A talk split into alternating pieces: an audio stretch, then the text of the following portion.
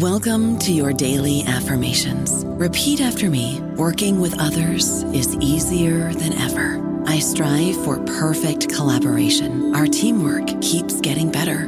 Yeah, affirmations are great, but Monday.com can really get you the teamwork you desire. Work together easily and share files, updates, data, and just about anything you want all in one platform. Affirm yes to start or tap the banner to go to Monday.com. What does filmed for IMAX mean? It isn't just a movie that'll look great on IMAX's screens. It means that hiding from a sandstorm feels like fear in every flicker. And every triumph is felt in every sound wave. And the things we've only imagined, you can truly experience those too. That's what filmed for IMAX means. Get tickets to experience Dune Part 2 now and IMAX's exclusive expanded aspect ratio.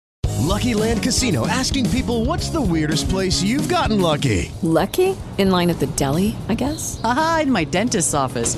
More than once, actually. Do I have to say? Yes, you do. In the car before my kids' PTA meeting. Really? Yes. Excuse me, what's the weirdest place you've gotten lucky? I never win and tell. Well, there you have it. You can get lucky anywhere playing at LuckyLandSlots.com. Play for free right now. Are you feeling lucky? No purchase necessary. Void where prohibited by law. 18 plus. Terms and conditions apply. See website for details.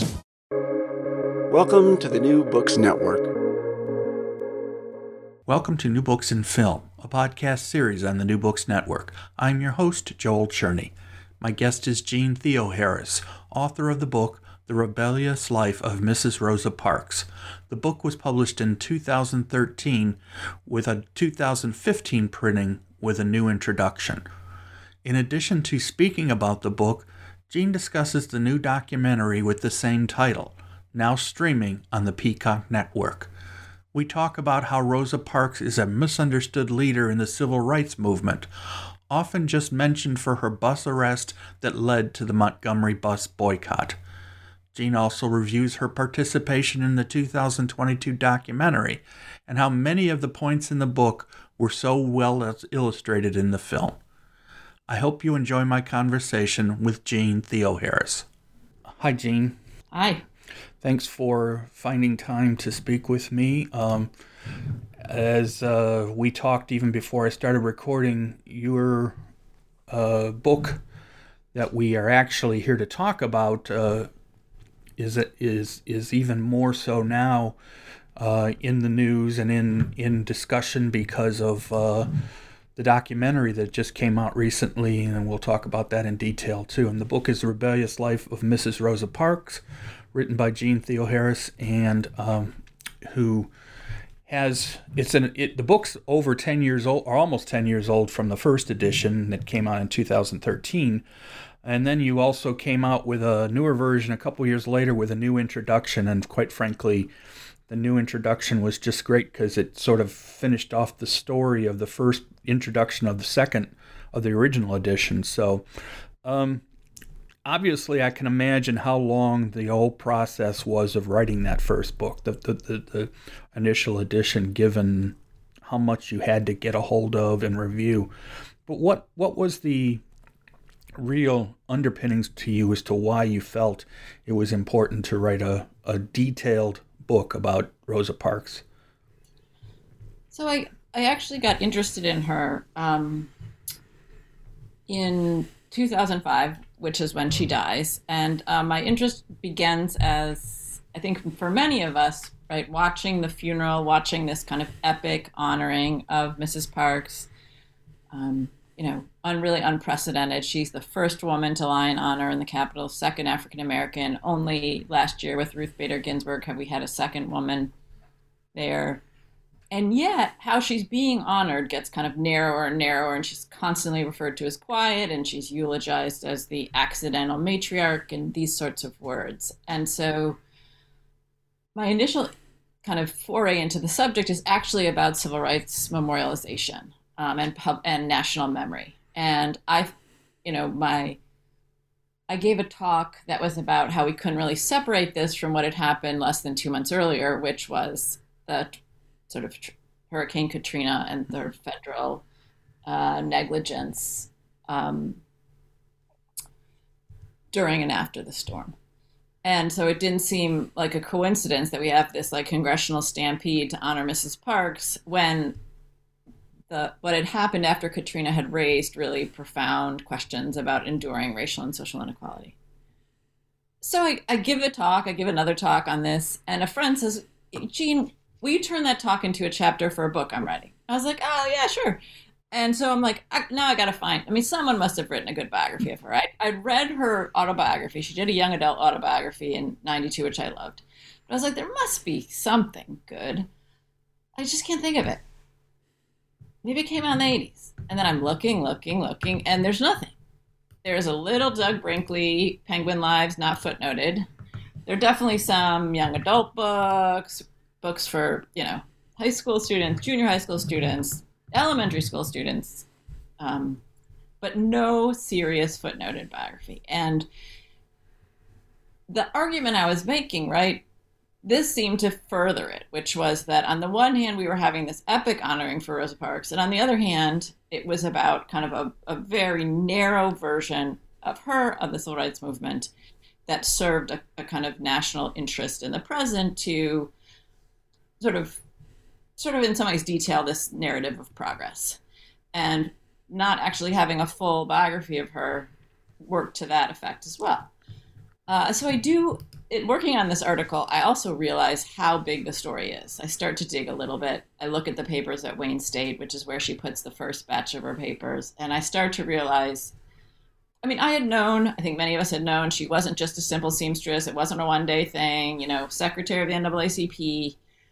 Uh, but even what that meant, I think we just really hadn't understood. Um, and, you know, how dangerous it was, how much she pushed, she and a small group of people in Montgomery were pushing toward Montgomery's chapter to become a much more activist branch.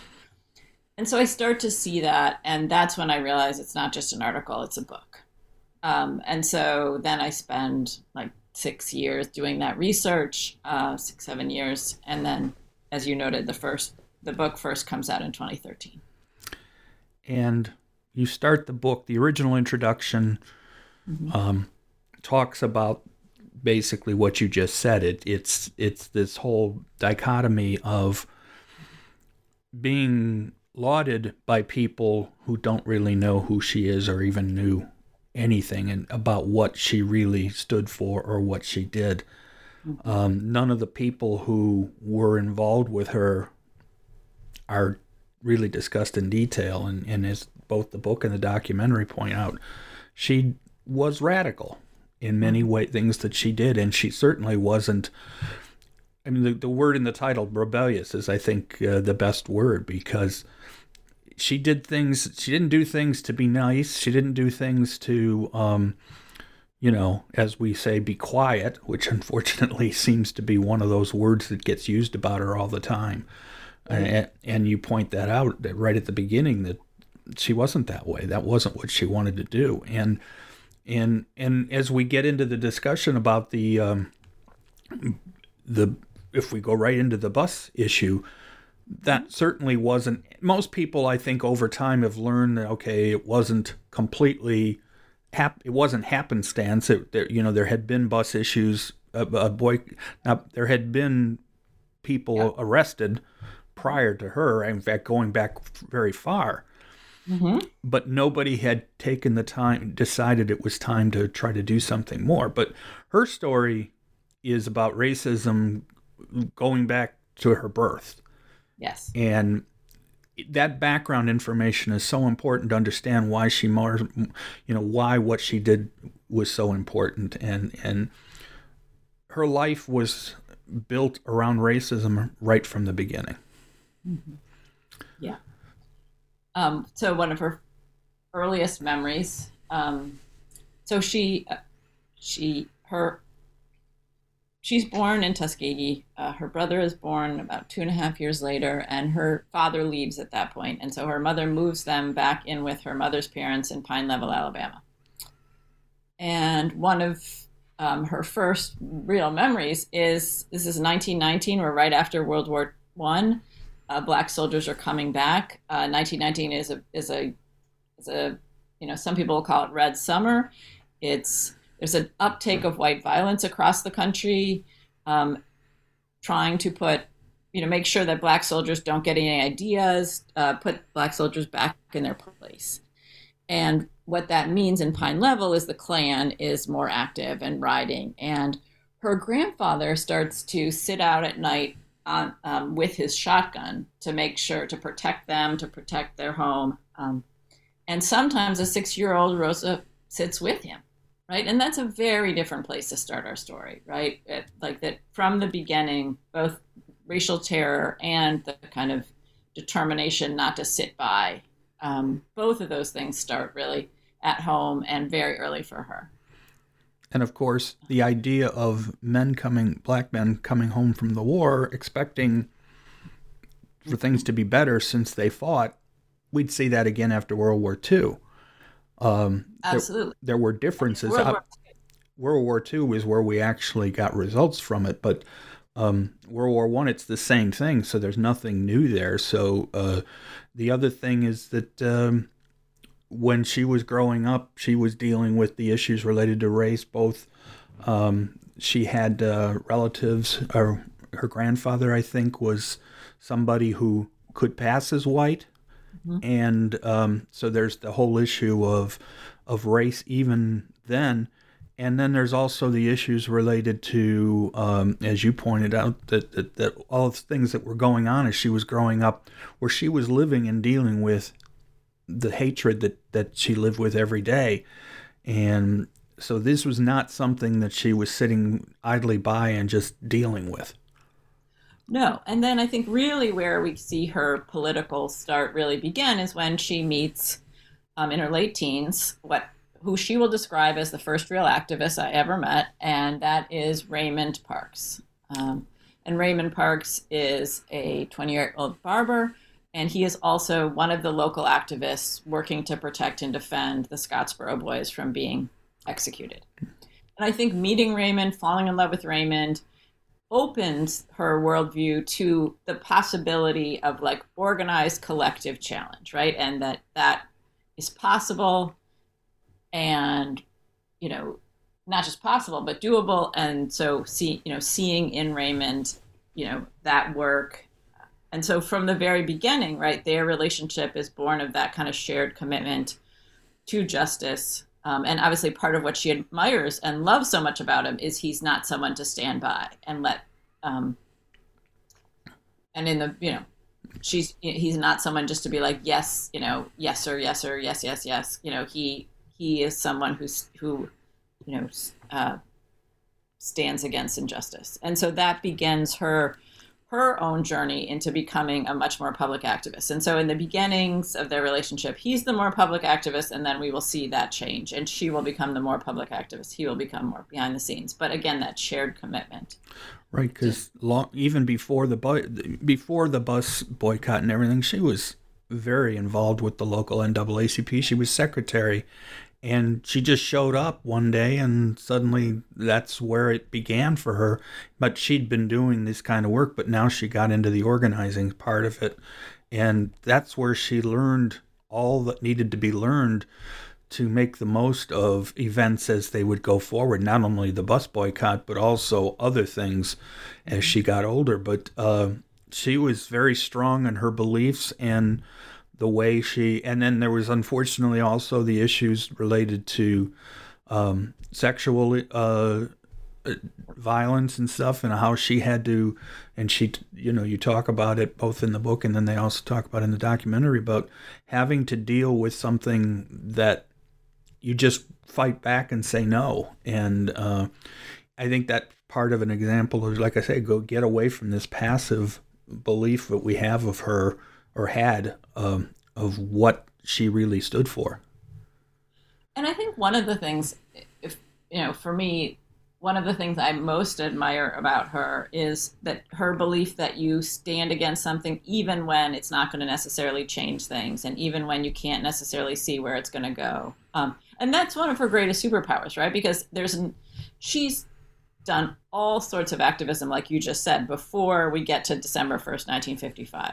And she's done that over and over. And she talks about how it was hard to keep going because all our efforts seemed in vain, but she keeps going. And that's one of the things that I think is most admirable and most missed in the way we the myth of her because I think part of what she is able to do is to hold to the belief that standing against injustice is important no matter what it does and then and you're not going to know right until long after and that the, the, the you know saying you don't like it is crucial even if it doesn't change the the thing at first.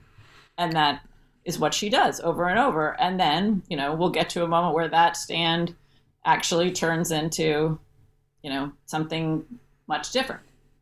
Which at least had to have been related to the fact that she'd been seeing arrests and beatings and these Absolutely. issues related to the buses long before her situation.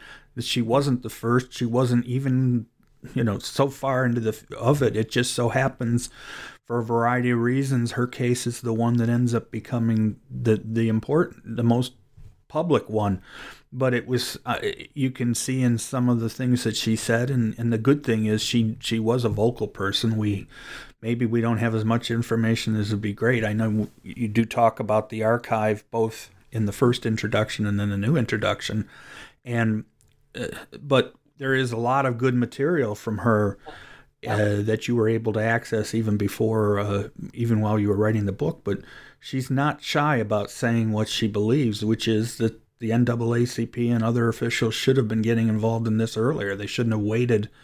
They shouldn't have kept waiting. They needed to get something done sooner. Yeah, she's like, I mean, one of the things she will say, you know, is like, why, you know, like, why did we wait so long? Right? This, like, trying and trying to get a movement in that, you know, particularly. So she joins the NAACP, the Montgomery NAACP in 43. And she and E.D. Nixon, um, who she meets shortly after that, who's who's one of the people really doing the voter mm-hmm. like voting drives and voter registration drives, and you know that's really going to begin a partnership that's going to change American history, right? Because they're going to spend the next decade both pushing the Montgomery NAACP to being more active, but also this this circle of people that's going to be crucial to the boycott is partly cultivated through that, you know, those years, right? And people you know, and then the community gets to a breaking point and then they're able to, you know, move on it. So, you know, we don't want to, you know, we can, the book is, I want people to read it, obviously, if they haven't already. Um, but so finally, the bus, boycott end, happens and the whole thing. And this goes back to another part of her importance is that this was planned. The boycott was planned in advance, maybe not for this exact event, but they knew there were going to be a point where which they knew they were going to have to take a stand, so to speak. Uh, and so one of the things is that, um, and she was involved in prep even before this particular event. This was not something that they knew they were going to and they it just showed her organizational ability she's constantly and not only in this example but in, in later parts of her life how well she can put things together and get people to to work through uh, the work and, and and get all the nuts and bolts done for all any kind of event mm-hmm. right i mean so basically after brown v board um, so one of the groups in Montgomery that had, had, sort of taken up the issue of bus segregation was a group called the Women's Political Council.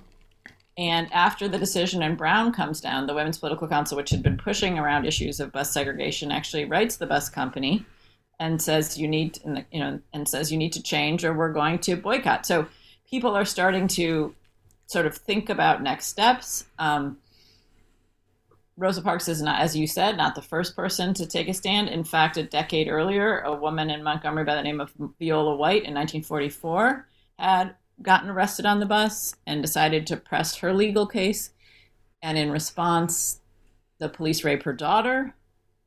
And then they tie up her appeal in state court and never gets heard, and Viola White dies. Um, so, one of the things that's also going to happen is they learn from that. And so, one of the things that happens during the boycott is Fred Gray, who is Rosa Parks' lawyer, then decides to file a proactive case into federal court because he's worried that they're going to do to Rosa Parks what they did to Viola White, which is never hear her appeal, right? So that all of this kind of knowledge, all of these different groups, it's the Women's Political Council the night that Rosa Parks is arrested that decides to call for a one day boycott on Monday when she's going to be arraigned in court They, you know, the head of the Women's Political Council will will go out in the middle of that night. Uh, she's a professor at Alabama State College, and with the help of two students and a colleague, run off on the mimeograph machine 35,000 leaflets that say another woman has been arrested on the bus. So it's very much about this accumulation, right? And now they're at a breaking point, and now, you know, boycott on Monday, basically. And So- and and just real quickly, the the the documentary does a great job of presenting that story visually with many of the participants in mm-hmm. that planning involved. Thank you. Yeah, I think I mean I love the boycott section because I think right we both get to see we get to see E.D. Nixon in the documentary. We get to see Jo Ann Robinson. Um, we get to hear Claudette Colvin, who is the young woman, the 15 year old who's arrested eight months before Rosa Parks, but is going to be one of the women who's on the federal case. Um, and we also get to see, I think, again in the the myths and the ways we mistell this story. It's sort of like she sits down and then somehow a boycott happens, and and what the, the kind of organization the boycott takes, um, and the fact that it's it's not just about walking, right? I think our image is that people are just walking, and certainly people walk, but part of how you sustain a year long community wide boycott is they organize this amazing, like carpool system with 40 pickup stations and they're giving at the height of it like 10 to 15,000 rides a day right? Serving like 20 to 30,000 people a day right? That's not you know that's an incredibly organized um, infrastructure and right, so and she was involved in during during the actual operation, and obviously ahead of time, and it, as it continues to go on, and and it becomes more and more obvious that the white population doesn't know how to react to it. Um, the bus company, there was a quick article that was in the um, documentary that talked about it, but and if you read in the subheading, it talked about how they started to have a raise fees bus bus fees because there wasn't enough money to pay for the suddenly because so many of their passengers weren't there anymore. Right, and there's a there's a campaign early on in the white community, a sort of reverse boycott, so calling on white people to take the bus, right, because the bus company was in trouble. Um, right, so there's all sorts of different things happening. Um, I think another thing we see in the documentary a little bit is how much the city the city hates the boycott. The, the police are massively harassing people, including like they literally will sit at these pickup stations and they'll just give you ticket after ticket after ticket.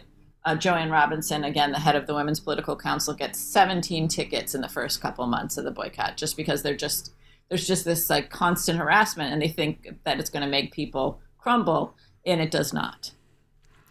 And of course, we you know the the story of the of the bus of the boycott, including the people that start getting involved, people like Martin Luther King and and mm-hmm. some of the other folks, and and it builds the the whole thing, but this is where we start to get away from Rosa Parks and her importance not only to the event but also to the entire movement where what she did was so foundational mm-hmm. that unfortunately she loses her agency almost right away because people come in and let's be honest and doesn't matter your race sometimes they're most they're male and they're big men I heard that there was one interview you did where the big man theory, you know, we know about the great man theory, but it it crosses lines. So, um, and that's where things really start to change for her.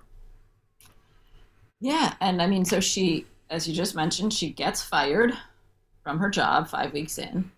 Uh, her husband loses his job shortly after because they forbid any talk. He's the barber on the Air Force Base, and they forbid any talk of her or the boycott. And that's for a proud political man like Raymond, that's untenable. They will spend the entire year of the boycott without steady work. Uh, they never find steady work again mm-hmm. in Montgomery.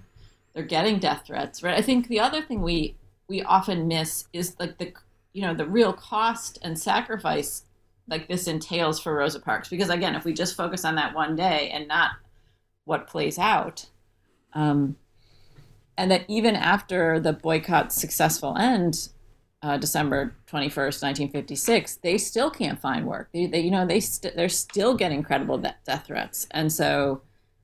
In August of 1957, eight months after the boycott ends, they will leave Montgomery for Detroit because they can't, you know, they are kind of forced to leave. And that's not usually part of the story we tell um, and really look at um, particularly the kind of economic retaliation against civil rights activists. And this is not just Mrs. Parks, um, but obviously we're talking about her today. And and that will continue in Detroit as well. It takes, you know, it really the papers at the Library of Congress are very rich. Uh, there's lots of things in it, and one of the things that are in it are her income tax records. Right. You you so even you quoted some of them, right? Yeah, you get to see it. I mean, so they are not middle class before she makes her bus stand. They're living in Cleveland Court projects.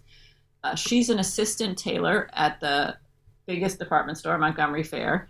Basically, what that means is uh, Montgomery Fair is a segregated department store, so she spends her days in a kind of stuffy back room tailoring white men's suits. Raymond, as I said, is a barber. Um, so they post an annual income in 1955 of about $3,800, $3,900. And uh, by the next year, it's cut in half. Uh, similarly, 57 as well. 59 is the worst year. They're in Detroit by this time. They post an income of about $700. Right? They are extremely in trouble. Um, it's not till 1966. Right. 11 years later that they have an income comparable to what they had in 55 and again we're 11 years later and 11 years of inflation later right so we don't talk about that like decade of suffering um, and you know, 66 kind of, of course is when she starts working for john conyers exactly exactly um, and she gets health insurance i mean that's the other really um, so the middle chapter of my book um, and there's a you know a section in the documentary right this is a very i mean i talk about it as a decade of suffering right and it includes health problems she develops ulcers during the boycott which get worse they land her in the hospital at the end of 1959. They can't afford to pay the hospital bill. It goes into collections, right? It's very, these are very hard years for the Parks family. Um, and it's Conyers, I mean, both the job working in his Detroit office, she had supported Conyers' long shot bid for Congress in 64. And so one of the first things he does is hire her. Uh, but the, the job comes with health insurance, right? She's never had health insurance before. And so that's incredibly valuable. Um, right. And of course, she's not just there as a symbol. She knows what she's doing, and she's right. she's of actual important help to him in in what he was trying to do.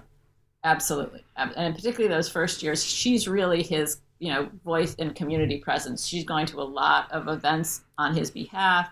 She's um, you know, some people are telling me that you know she's giving him credibility, right? He is a young, he's not the favored person and you know, there's it's a very crowded primary in 64. He wins. There's a recount. He wins by about 40 votes. Um, he's not the favored candidate. Uh, and so part of what she is bringing him is a kind of heft and and willingness to you know go to all of these community events, community activism, and kind of you know give him that credibility on the ground. So at this point, then her story becomes by this point she's a legend to some people and nothing more and but what's interesting so when i was doing the book i interviewed some people who worked with her at conyers office um, in those first years you know in the late 60s and they said it was really interesting. When when people when black people would come into the office and they would say this is you know rosa parks people would know her. When white people come into the office they would you would say this is Rosa Parks, they would not know. So I think it's not really till the 80s and then really and the 90s where Rosa Parks becomes the kind of household, you know, school children, every school ch- you know child knows her. Um, that doesn't happen for decades longer. And yet, and I still, I, when I think when I first watched the documentary and the the initial "To Tell the Truth" appearance, mm-hmm. and I think when I posted about watching it, I said I, I think I used the word cringeworthy, if that's about oh that God. appearance, and that was in 1980 because you can actually see the full appearance on YouTube, and oh, it's so cringy. It is. I mean, Nipsey Russell's the only one that clearly, and because he knew her, and he he even says I asked questions to her specifically to bring the names of some of these people out into the public, which of course the full the documentary doesn't include the full clip, but if you go back on YouTube and watch the full clip, he makes sure because the other folks they're asking their questions, they're trying to be nice, and but nobody knows who she is. He's the only one of the of the people there who actually can identify her by look, and you would be you would and you would think that as well known as she supposedly was that that would not happen except for the one African American who happened to be there. The other thing I think that's really cringy is both one of the panelists and the host himself like make these comments like any of you could do it. Uh, you know, all of you could have been the one. You know, and he's just like, no, that really no. Most of us could not have. Almost none of us, Mm-hmm. right, could have done what she did. And so there's so many cringy moments um, in that in that um, when I saw it when I was working on the book, I was it just and then uh, for people who haven't seen it or watched it, the the the kind of stereotype of Rosa Parks is who wins, right? This kind of um, middle class, you know, wearing pearls, um, right? Not talking very detailedly about organizing or about what happens. That's who the panelists end up voting for because that's the idea of who that of, sh- of who she is, not like what it actually takes. Um, but yeah, the Nipsey part is Nipsey Russell part is really moving, I think, because Especially if, if they had been listening to him, they should have known who it was because right. he was being pretty asked- clear. He asked one of the other panelists one question or something, I think, just to, to finish it off, but he he went right to it because he knew. And he wasn't going to not use his time to ask questions because the periods are very short. You only have a minute or two to ask questions, but he made sure um, about that kind of stuff. And it just, Ooh, and that's where we get back to this whole idea of what we don't really, what people don't really know, or what. And the funny part about it is, you then use this, and not to to skip to the other book, but just to sort of bring that up because your second, your the the other book you wrote right after this one, a, a- a more beautiful and terrible history, sort of builds on this whole idea of how we don't use civil rights history correctly, or worse, how we misuse it and and so and you talk about Rosa Parks in that book as well. So this whole concept of how it's being used, how this history is being used in a bad way, uh, continues to be an issue. Given that the second book came out in 2018, right? Yep. And I mean, I think it was both realizing after the Parks book comes out how much people are hungry for that argument and want. And then we have the kind of advent of Black Lives Matter and the kind of weaponizing of what I think is a you know a real distorted history of the civil rights movement. You know, gets taken up in the public against you know young people's movements today. Um, we see other p- people using the civil rights movement just to feel proud of themselves and proud of just like where we've come, right? So, um, one of the moments that we see at the end of the documentary, right, is one of the few bipartisan moments in uh, Barack Obama's second term, which is when um, Mitch McConnell, John Boehner, Nancy Pelosi join President Obama to dedicate the statue of Rosa Parks in this in the Capitol Statuary Hall. It's the first full-size statue of a black person to be put there, um, and it's this moment of bipartisanship. But it really becomes this moment of celebrating America and celebrating American progress, and not a moment to like recommit to this to the challenges, including that it's. I mean, I argue it's not I, just ironic that that same day the Supreme Court is hearing arguments in Shelby County v. Holder. It's that it's it's connected, right? That if you have if you're memorializing something, and you know, as um, as the former mayor, mayor of Birmingham would put it, like you just put your bad images in the past, right? And you say those are done, and that you know we had that history and we got past it, and therefore we don't need continued voting rights protections, right? Because the Shelby County case turns on that this is these are old facts this is 40 year old facts um, not relevant to present day right and and and a kind of constant memorialization of the civil rights movement is in the past is really crucial to that. Um, so I was actually living in Alabama at the time of that case, and actually living right up against Shelby County. I was okay. so I was in the suburbs of Birmingham. So, um, okay. but so that whole those names you know sounded very you know but but you're right. It- and in fact this goes back to the book where your new introduction starts with that story Um, the old introduction started with the her death and the laying in state all over the. But then you even say right in the new introduction that, or the old one, that she becomes something you want. A, a, in lying in state is somebody you wanted to be seen with. Yes. And Yep. and and it becomes an image thing and and so but this goes back like I say to the second book which um builds on what you discussed in the first book and of course a lot of your other writing.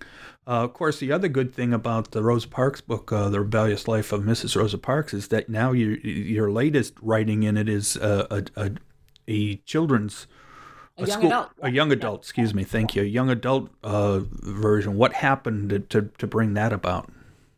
I don't know about you, but I'm very busy and I don't have a lot of time to cook. That's why I subscribe to Factor. Eating better is easy with Factor's delicious, ready to eat meals. Every fresh, never frozen meal is chef crafted, dietitian approved, and ready to go in just two minutes. You'll have over 35 different options to choose from every week, including Calorie Smart, Protein Plus, and Keto. These are two minute meals. Factor meals are ready to eat and heat, so there's no prepping, cooking, or cleanup needed.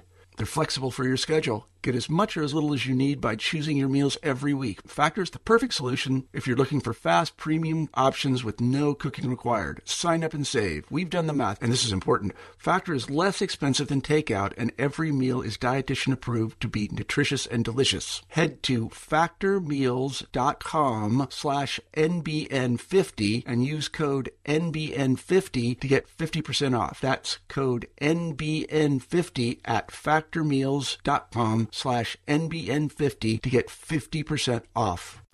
So, you know, if you'd talked to me 10 years ago, I was very adamant that we had to get her. Like, she, I really felt like she'd been trapped, you know, as a kind of hero for children. And that's what kind of justified not giving her, there was no serious biography. We had, um, but then, right, More Beautiful and Terrible comes out. I'm doing all this public speaking. People are constantly asking me, you know, what, I, what what should I be teaching? I what, what you know, and then I start to feel like a bit of a jerk. It's like one thing to be like, "Don't," that's bad, and then I felt like I needed to have some skin in the game.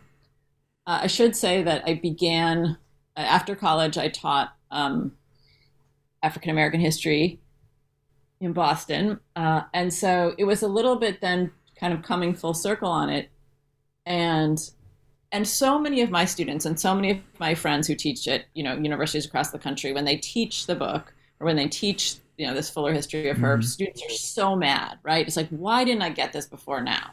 Uh, which i agree with right? And so in some ways i got my head around like what would it mean to be able to you know for students? And the the book is really geared for like 12 and up. So um, you know to get this in high school to get to not have to in some sense relearn. And and in many ways i think when you see kind of what her history is versus how you, you've been taught like the whole it's sort of a house of cards in terms of like well if they if this is the way it's been you know if they told me this then there's all sorts of stuff. Um, and because she has such a huge life of freedom fighting right that begins with scottsboro that goes into the 90s that covers everything from um, obviously from the bus to criminal justice to Vietnam to South Africa to the death penalty. It, it's also really a window into kind of the United States in the 20th century, African American freedom struggle in the 20th century. Um, so it really, in terms of using it in school, it because she's there, because the civil rights movement's there. I think many teachers are hungry to to do it better, right? And so, um, so that's how I got my head around that. And one of the things that's been very exciting, um, and is going to continue, is we around the curriculum. We all, I mean, sorry, around the film, we've also built uh, a team of educators, and I have built a curriculum to teach the film and the, the young adult book, and both through um, Lush Cosmetics and and a grant from the Ford Foundation, we actually have been able to give out an, um, books to teachers, uh, um, copies of the young adult book to teachers, so they, they can be teaching. People can start to teach her differently. So I think part of what I'm hoping is going to happen is right. You don't have to wait to right to get to a specialized college class to get this fuller history. And coming to that, and I know we're sort of jumping around, but I wanted to make sure we covered everything, and, and Sure. partly because, like I say, we the the nice aspect of this right now is the fact, and the reason one one of the reasons I wanted to talk to you, but is that of course, now there's the documentary, which is also called "The Rebellious Life of Mrs. Rosa Parks." It, it's basic. It's based on your book. A lot of documentaries these days use this concept of of focusing a, a topic, but using a book or books to help do that. I mean, American Experience does it all the time. So does uh, Alex Gibney. So the idea of using a book is is is is a normal procedure. But it was great that they happened. That the decision was it was going to be your book, and of course, you have a consulting producer credit, and you also appear in it quite a bit in, in doing interviews. So, I guess the easiest question is, how did that start? I mean, where did that all come about? So, one of the, I mean, so since the Parks book came out, and again, the reception to it was beyond my wildest imagining in terms of how hungry people were. And so I've spent the past nine years trying to, you know, doing all sorts of things to get this history out in different kinds of ways. And one of the things that I, I do often is like on her birthday and on December 1st, you know, I will do these sort of Twitter threads that sort of talk about things you don't know. Or I'll do a Twitter thread on Malcolm X's birthday about his relationship to her. Um, so February 4th, 2019, like as I had done in previous years, I do a long Twitter thread. And a documentary filmmaker, Johanna Hamilton, who I had met um, a little bit through uh, another documentary she did, which was called 1971, which was on the the activist break into the FBI headquarters in Media, Pennsylvania, in 1971. Um, so I had met her. She sees the Twitter thread, and she sends me a message that says, "Jeanne is someone doing a documentary," and I say no, and she's like, "What? I can't believe that."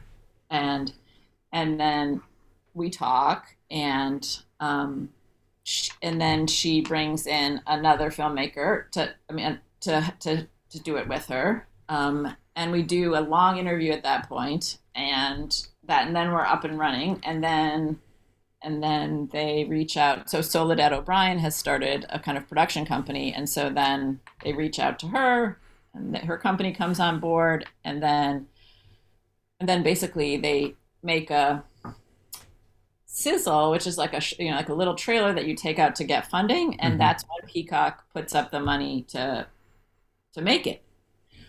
So it begins as this, um, you know, as as one of my many attempts to just like be and I and I and I always find that these Rosa Parks Twitter threads, people like lots of people retweet them and like them in part because it is the like these are things you don't know, and and in some ways the things we don't know about her are really very relevant to today. So the fact that Rosa Parks spends more than half her life in Detroit, challenging the racism, as she puts it, of the Northern Promised Land that wasn't right. Uh, she serves on a People's Tribunal around police brutality, right, like there's all sorts of ways that what she what her actual life looks like gives us a lot for today. And so um, so in many ways those threads have often gotten uh, but this was a, an incredible outgrowth of just doing a twitter thread um, was and so that's where it starts. And and now it's it, premier, it premiered at Tribeca in June, and now it's out nationally on Peacock, and um,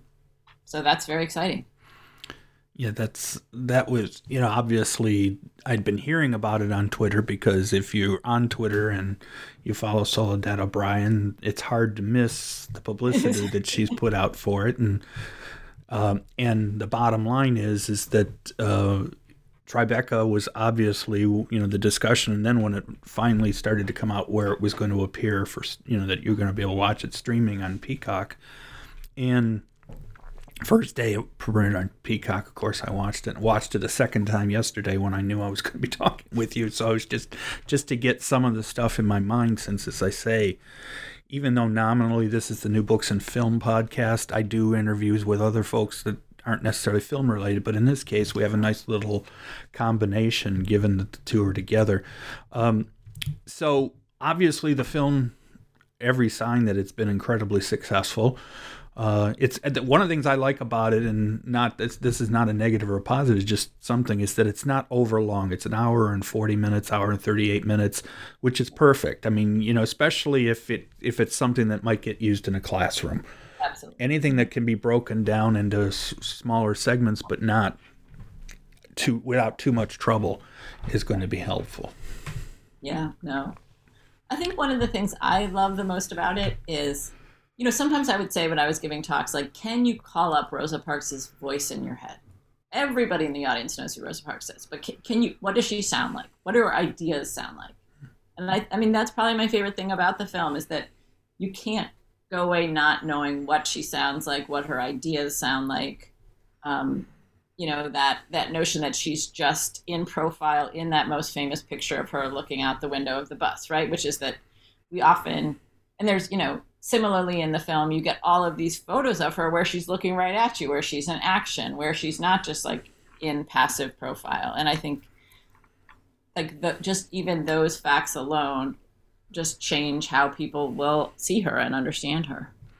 And of course, a lot of the footage, in fact, virtually all of the actual footage of her talking, and I know there's a an actress who or, or someone who does voiceover of some of her writings during it, but there's plenty of film of her as well. Is that it's long after the boycott, so these are things that she's doing going forward that proves and shows the amount of a, an activist she really was that it wasn't one you know it wasn't the infamous uh, she was tired so she sat down Right. trope Right. She and she talks about that. There's a great quote, like, I never said I was tired, right? I never told people I was tired, right? You know, like, my feet were tired, right? But just the ways that that idea is so seductive. Um, and and in the book you you talk about this about how she was she was the part of her that you know was willing to to do what she was doing understanding that it would what it was going to do to her life or what it did to her life as we talked about as far as financial it was not going to be something she would ever complain about. It wasn't something that she was going to say hey where's mine? or anything like that. But there's no question that there still is that in some of the, the the things that was talked about particularly in the documentary and i know you talk about in the book too is this going back to getting pushed back into the crowd and other people taking over that part of the the the story even though they came along later. Right, right. And I think people like so there are definitely moments also where the fact that she's a woman, so she doesn't get to speak, or she and there are moments when we can definitely tell she realizes that. Uh, for instance, at the March on Washington. And she r- definitely writes about that and says that you know that wasn't right, and that no women get to speak at the March on Washington doesn't sit well with her. Um, and then in other ways, she's just willing to just um, I mean, she understands she's a symbol. She's she in many ways just is willing to because she believes that part of how you push the movement forward is by kind of knowing this history of struggle that has gone before you because that's really pivotal to her. She's sort of she's willing to kind of show up to all these things and be this historical symbol to try to sort of get people to sort of see the movement continuing. Now, obviously, we can argue that gets away from her at moments, right? Where where she's being used in ways that's actually putting the movement in the past, even though that's not what she's trying to do. And she will say, you know, kind of archly, like, you know, people ask me if I knew Harriet Tubman. It's just like, you know, this notion of like just being this like historical relic. Um, but but that she she I think one of the other things, if we think about her willingness to go forward in 1955, was certainly understanding what what could happen, and and in some ways, I think people part of why we see this mobilizing around her is people understanding that she wasn't going to flinch under the pressure, but that there's a lot of pressure that comes to bear, um, and and you know we can see that in the both in the I mean we can see it, they show it in the film as well as my book. So uh, I wanted to briefly talk about uh, primary sources, mostly Yeah. because that's what history is, and that's what I care about the most is the primary material. And because once again, this is something that gets brought up both in the original introduction, but also in the new introduction, which is that there was a large amount of material from her estate that was tied up in court. And at the time when you wrote the, the book, you had no access to that material. You had access to some, but not that material. But then by the time the introduction, the second introduction was written, you did have access to that material. I guess I have to. How much more is? How much did things change? Were there major changes to anything you had written in the in the original book from seeing some of this newer newer sources? So I was, you know, as you, I mean, as you understand, right? I was very nervous. I was very nervous to publish the original book without it, but it just seemed like it was not at all clear what would break this logjam. Um, who broke the logjam is Howard Buffett. Howard Buffett basically paid five million dollars and like and donated her papers to the Library of Congress, and people can go on the lab. Now they've all been digitalized, so you can see them. Um, so when I go, I go a few months before they open them to the Library of Congress to look through them with them and to kind of, um, and I was very nervous. Uh, and then midway through the week, one of the archivists comes and says, "You know, Jeanne, I've been the person who was really doing the bulk of the work of cataloging." And she said, "Jeanne, I've been looking, and I, I I've been I keep expecting that things are going to contradict your book, and they don't." And I think, I mean, I, that was sort of I. It, I've been feeling that way, but it was interesting for her to say that. I think what the materials at the Library of Congress do is they really deepen themes in the book that would have been even more fleshed out. Um, so her role during the boycott, I think, becomes even more indelible in all of the um, ways that she is. I mean, she's both one of the kind of most successful fundraisers during the boycott uh, because she gets fired five weeks in she does all these different things for the boycott, but one of them is she's just traveling all over the place, and you get a real sense in the papers of a lot of that. The suffering is so much worse. I mean, I'd written about the suffering. I'd been able to see it. Um, the black press, in, you know, was invaluable. I could not have written my book without the black press and without the fact that it had been the major newspapers had been digitalized by the time I started working on the book because I was able to go through decades um, yeah, it would have been impossible.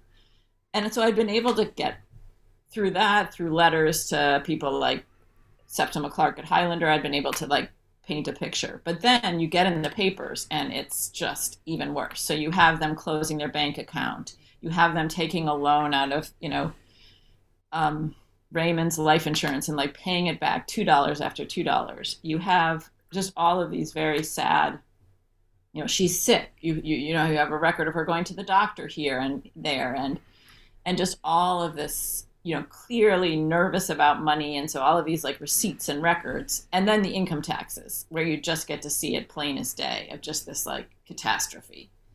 Um, so the suffering is so much worse. Um, one of the other things that's in the papers probably the most exciting thing in the papers is there's some personal writings. I had read that she had been asked potentially to do an autobiography. She doesn't do it um, in the 50s or 60s, but I believe that some of that writing is probably there from her thinking about it. And so there's a little bit more of just like both what it was like for her and how hard it was to be a troublemaker in those years and the cost of it and how crazy she felt and how lonely she felt. And so that is really rich too. This like and and some of that material is what LisaGay Hamilton, the actress who's you know who's reading the written Rosa Parks, uh, brings to the film is some of that personal writing. Yeah, I will say this about the way the film uses dialogue or not dialogue, speeches and such. They do a very good job of transitioning from the actress to Rosa Parks' own material or own voice, so that it, it does translate very well. You know, on, on just a filmmaking level, you don't lose this. You don't lose the thread, even though it's different voices. One being her actual voice and one being someone else's. But it works. It transitions very well. But in the um, education material you developed, have you? Is there material in there about searching out the material in the Library of Congress? Have you been able to to talk a little bit about that with with uh, preparing for educational aspects of the material you've done? I mean, some of it is using primary sources, um, and I can.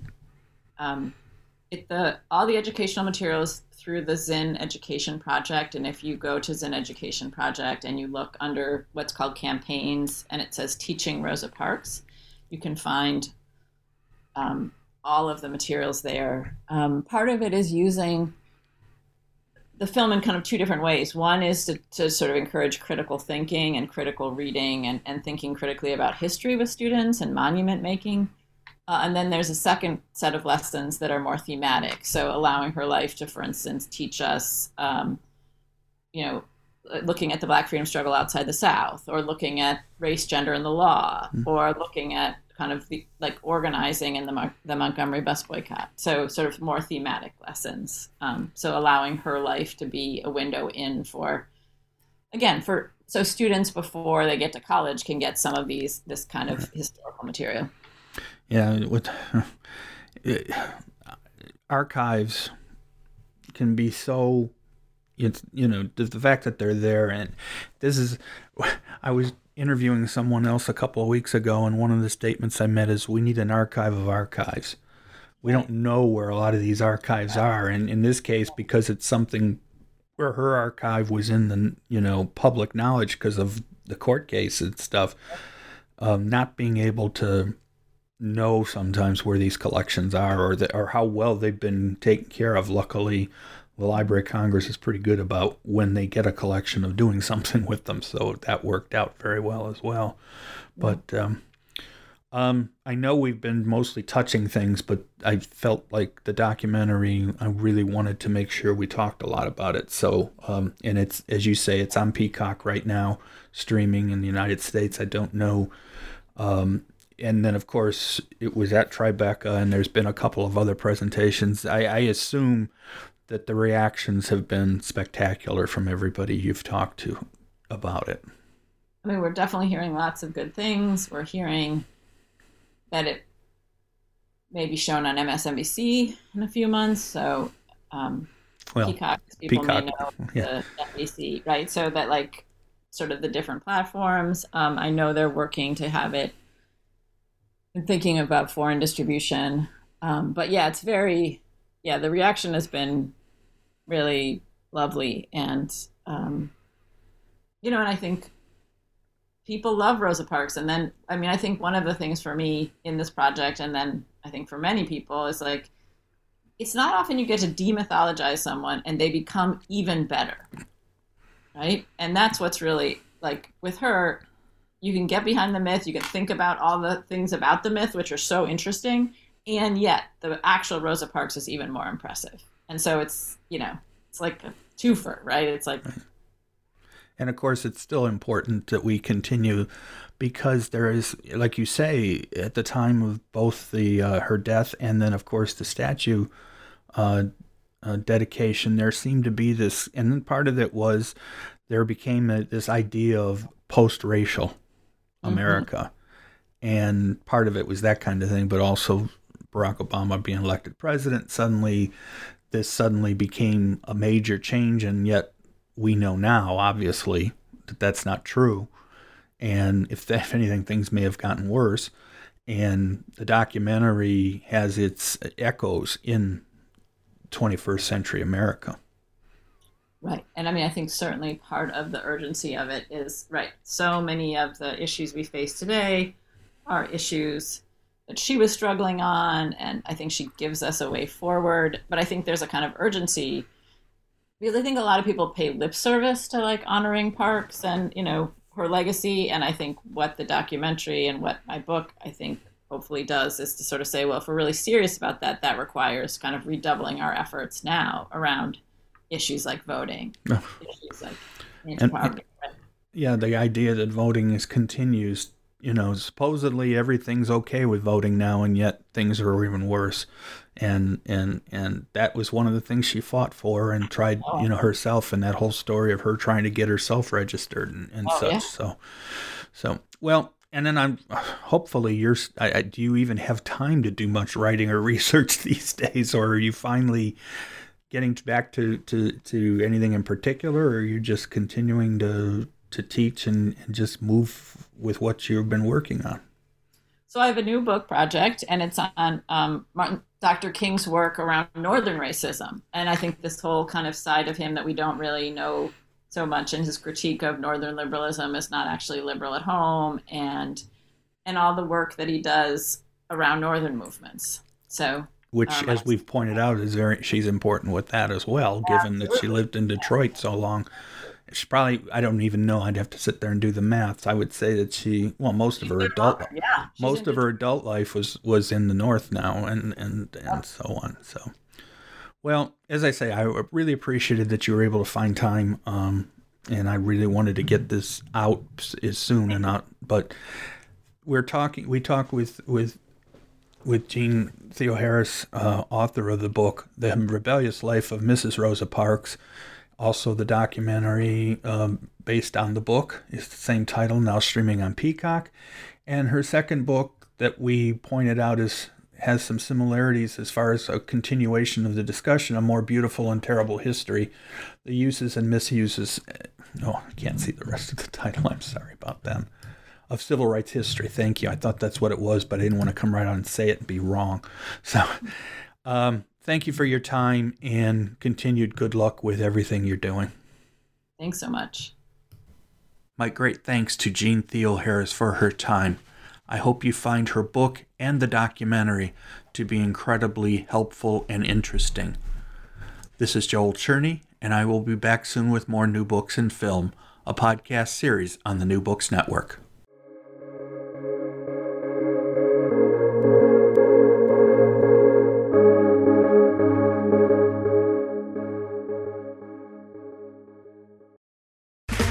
Okay, round two. Name something that's not boring.